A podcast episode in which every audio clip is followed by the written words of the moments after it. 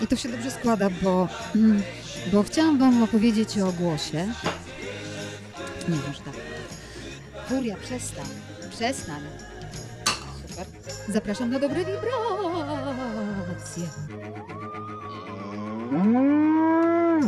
Pogadanki o głosie.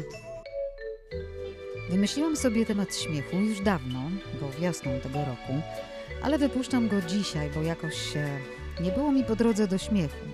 No tak to już jest z tym śmiechem. Nie da się śmiać tak na zawołanie, szczerze. I śmiech jest jeszcze dziwniejszy niż sobie wyobrażałam. I zakładam, że mm, też Was wiele rzeczy, które dzisiaj opowiem, zdziwi, bo śmiech jest czymś tak naturalnym dla nas i tak oczywistym dla każdego z nas, że jak zaczynamy zastanawiać się skąd się bierze i jak działa, i zaczynamy drążyć głębiej, to okazuje się, że, że naprawdę niewiele o nim wiemy. Ba, no, w szkole nikt nas nie uczy, jak bardzo śmiech jest potrzebny w życiu i dlaczego w ogóle jest nam potrzebny. A nawet więcej, często wmawia się nam, że nie wypada na lekcjach się śmiać, choć e, organicznie my sami czujemy, że jest dokładnie inaczej. I jeśli chodzi o naukowe podejście do tematu śmiechu, no to wcale też nie jest do śmiechu, bo zaskoczył mnie fakt, jak mało jest rzetelnych i pogłębionych informacji na jego temat. No nie wiem, e, dlaczego tak jest. Może naukowcy wolą zajmować się poważniejszymi sprawami, a nie jakimś tam śmiechem. Jednak cierpliwie, drążąc coraz głębiej i głębiej, e, wreszcie dokopałam się do wyników badań nad śmiechem i odpowiedzi na pytanie, które sobie postawiłam. Do czego śmiech jest nam potrzebny i czemu służy nam ta umiejętność? Jeszcze tylko wtrącę, że zabrałam się za niego, bo intuicyjnie wyczuwam, że jest nam teraz jeszcze bardziej niż kiedyś potrzebny, no choćby, choćby ze względu na tło, na jakim nasze życie się ostatnio rozgrywa. I zacytuję za panią profesor psychologii Aliną Czapigą kilka faktów, które usłyszałam na jej wykładzie dwa tygodnie temu. Zanotowaliśmy w tym roku, jeśli chodzi o pandemię, czterokrotny wzrost liczby studentów korzystających z poradni psychologicznych z powodu stanów lękowych będących skutkiem izolacji. Narasta zjawisko zastępowania wychowywania dzieci terapią psychologiczną, co nas e, bardzo niepokoi. Zanotowaliśmy wzrost liczby coraz młodszych pacjentów dziecięcych korzystających z pomocy psychologicznej. Dziś są już to nawet czterolatki. I oczywiście to nie był jedyny bodziec, to co usłyszałam, ale niewątpliwie znaczący.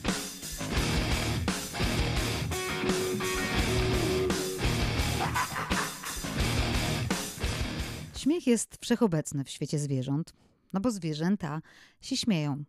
Nietzsche, mówiąc, że, że tylko człowiek umie to robić, bardzo się pomylił bo okazuje się, że śmieją się różne ssaki i nie tylko naczelne jak małpy czy małpiatki, ale śmieją się też szczury. Człowiek zaczyna się śmiać już po ukończeniu trzeciego miesiąca życia, zanim jeszcze nauczy się mówić. I dotyczy to wszystkich dzieci, i tych, które nie słyszą, i tych, które nie widzą. Pewne jest dziś i udowodnione naukowo, że wszędzie i u ludzi, i u naczelnych, i u szczurów śmiech jest związany z łaskotaniem i zabawą. I gdy spojrzymy daleko wstecz, podążając za ewolucją, to okazuje się, że śmiech ewoluował razem z ludźmi, bo gdy społeczeństwa się rozrastały, to śmiech z nimi ewoluował, stał się sygnałem wspólnoty i odgrywał wtedy bardzo ważną rolę w przetrwaniu. Dzisiaj uważa się, że to jest taki starożytny, nieświadomie kontrolowany relikt wokalny, który współistnieje ze współczesną mową i ujawnia, dlaczego ludzie potrafią mówić. I dlaczego ludzka mowa i język ewoluowały. To śmiech pełnił i pełni nadal funkcję społeczną. Jest jak klej, który skleja ludzi ze sobą. No ale co to takiego jest ten śmiech? No, mm, neurofizjolodzy tłumaczą go tak że śmiech to jest impuls elektryczny, często porównywany przez nich do pioruna, który przesyłany jest z naszego mózgu do przepony. I ten e, piorun w nią uderza i efekt jest taki, że od przepony drganie rozchodzą się na całe nasze ciało. Y, Jak to wygląda od zewnątrz? No wystarczy popatrzeć na klatkę piersiową, której wszyscy używamy do oddychania. Y, Do wdechu i wydechu nasze mięśnie między żebrami ściskają i rozciągają ją. I gdybyście teraz otoczyli ją taśmą, to zobaczycie, że widać, jak ona faluje. I tak właśnie wygląda oddychanie, gdy patrzymy na nie od zewnątrz. I wszyscy robimy to e, podobnie. Kiedy zaczynamy mówić, to ta sama klatka piersiowa i za pomocą tych samych mięśni też się porusza, ale już inaczej. Ona delikatnie pracuje, żeby wydusić powietrze, które przechodząc przez y, krtań zamienia się w dźwięki. Zastanówmy się, co dzieje się z klatką piersiową, kiedy się śmiejemy. Znowu te same mięśnie w klatce piersiowej kurczą się, ale tym razem one się kurczą regularnie, co wygląda jak zygzak i też wyciskają z nas powietrze. I to jest najprostsza, najbardziej prymitywna metoda na wydawanie dźwięku. I przypomina ona sytuację, jakby ktoś na nas nadepnął, no bo efekt dźwiękowy jest wtedy taki sam. Powietrze jest wyciskane, a każdy skurcz wywołuje pojedynczy dźwięk, takie ha! I połączone skurcze wywołują wręcz spazmy. I wtedy wydobywa się na przykład coś takiego.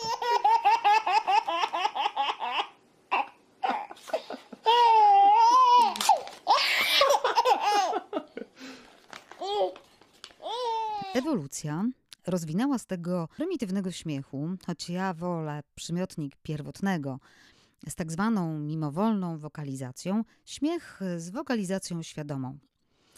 I te dwa rodzaje śmiechu, one bardzo różnią się od siebie, bo prawdziwy albo ten inaczej prymitywny śmiech jest dłuższy i ma wysokie tony. No bo kiedy się śmiejemy szczerze, to powietrze wyciskane jest e, z płuc pod wyższym ciśnieniem niż gdy robimy to świadomie. I te skurcze powodują wydawanie takich totalnie odjechanych dźwięków, jak z kosmosu. I to jest taki znak, że, że jest to prawdziwy śmiech. Zresztą ten prosty śmiech, taki szczery śmiech jest bardzo łatwo przez większość ludzi rozpoznawany. Co nam daje ta umiejętność? Okazuje się, że Dzięki tej reakcji jesteśmy w stanie wdychać więcej powietrza niż normalnie. I szacuje się, że szczery śmiech pozwala nam wchłaniać aż o 1,5 litra więcej powietrza niż wtedy, gdy jesteśmy e, zupełnie poważni. Co się dzieje wtedy w mózgu po takiej dawce tlenu? Po pierwsze, zostaje dotleniony. Po drugie, poprawia się nasz refleks, sprawność, koncentracja.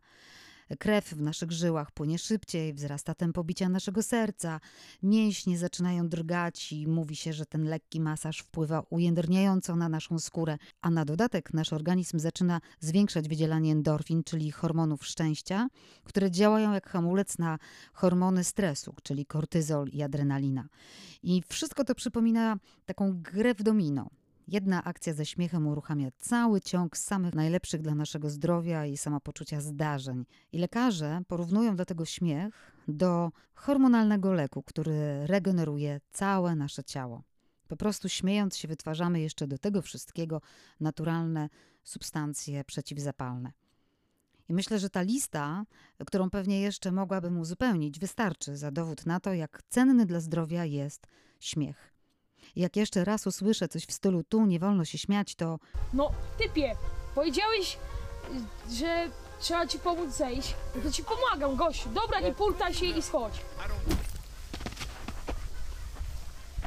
Łatwo, schodnik. Pomagam ludziom zejść. Rzeczywiście pomaga. tymczasem mała dygresja i mała prowokacja. Takie pytanie. Czy nie doceniamy śmiechu w dorosłym życiu, bo dorosłym wypada bardziej, by byli poważni, bo biznes jest poważny, a nie śmieszny, bo śmiechu nie da się zmonetyzować? A teraz odpowiedź. Okazuje się, że ekonomia już od e, około 10 lat interesuje się śmiechem i szukając sposobów na zwiększenie produktywności, zaczęła badać jego wpływ na produktywność pracowników. I w 2015 roku w Wielkiej Brytanii zespół naukowców e, z Instytutu w Warwick pod e, kierownictwem profesora ekonomii Daniela Sygroi opublikował wyniki badań na temat związku między szczęściem a produktywnością. I co wykazały te badania? Otóż, że ludzie, którzy są szczęśliwi, pracują ciężej. W trakcie badania rozśmieszano uczestników, by ich poczucie szczęścia wzrastało, a potem sprawdzano, jak ten stan wpływa na ich pracę. I okazało się, że produktywność pracy zwiększała się nawet o 12%. A jeden z wniosków badań mówi wprost: ktoś, kto jest szczęśliwy, może być w stanie w godzinę zrobić to, co mniej szczęśliwemu zajmuje godzinę i 20 minut. Branżach technologicznych e, i w każdej innej, w której produktywność równa się kreatywność, pracodawcy tak naprawdę już od dawna wiedzą, że wręcz trzeba zadbać e, o wzrost poczucia szczęścia wśród pracowników. Tego w wielu firmach e, wyznaczają specjalne sale dla pracowników, które są zaaranżowane tak, by mogli wspólnie odpocząć, na przykład grając w gry. No, gdyby byli dziećmi, to powiedziałabym po prostu, gdzie mogą się razem dobrze bawić. Ale czy aby naturze, która wyposażyła nas w tę umiejętność, też chodziło o zwiększenie naszej produktywności?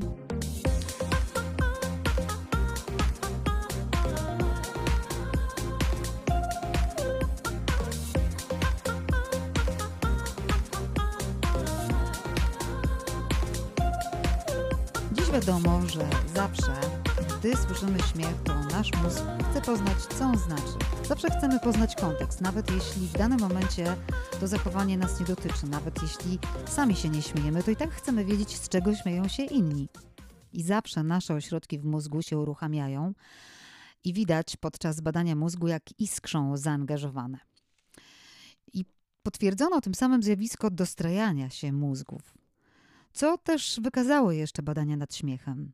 Otóż to, że ludzie doskonale rozpoznają jego różne rodzaje i tego rozpoznawania śmiechu my uczymy się przez całe nasze życie i z wiekiem nabieramy większej wprawy w jego rozpoznawaniu. Umiemy już rozpoznać, kiedy jest szczery, a kiedy udawany. I okazuje się, że najlepiej radzimy sobie z tym dopiero po trzydziestce albo nawet później. Ale ciekawostką jest też to, że im jesteśmy młodsi, tym bardziej śmiech jest dla, dla nas zaraźliwy, a z wiekiem przestaje nas już tak bawić, albo stajemy się ponurakami na starość, albo nie wiem, może przez to, że zaczynamy rozumieć śmiech e, lepiej i lepiej go używać. Neurobiolog e, i profesor psychologii Robert Provine, który póki co najbardziej zasłużył sobie na medal w badaniach nad śmiechem, no bo prowadził i prowadził, bo on już nie żyje, prowadził je najdłużej, bo od 1996 roku. On dowiódł, odkrył, że śmiech wywołuje dla nas ludzi wielką emocjonalną robotę. To dzięki niemu pokazujemy ludziom, że ich rozumiemy, że zgadzamy się z nimi, że jesteśmy grupą. Pokazujemy, że ich lubimy, a nawet kochamy. I on zauważył w swoich badaniach jeszcze jedną rzecz, że śmiejemy się 30 razy częściej w towarzystwie niż w samotności. Bo okazuje się, że w samotności to wcale nie jest nam tak do śmiechu. I badania Roberta Provine pokazały, że najwięcej śmiechu jest właśnie w interakcjach.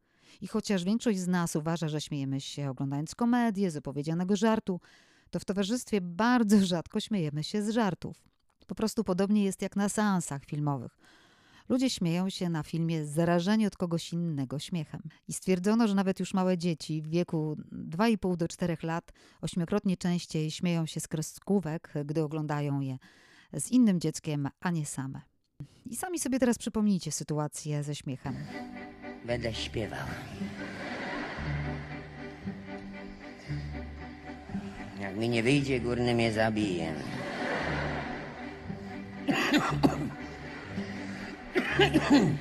Mi, mi. Mi, mi. Źle się czuję. Przywiozłem dość ciekawą chorobę z Ameryki. Proszę pamiętać, że ja ją pierwszy przywiozłem. Wracamy do sztuki.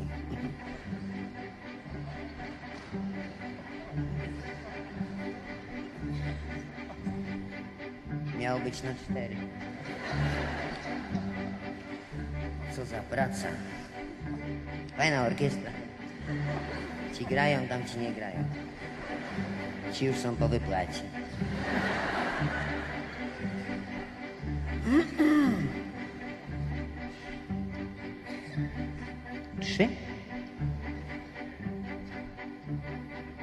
późno.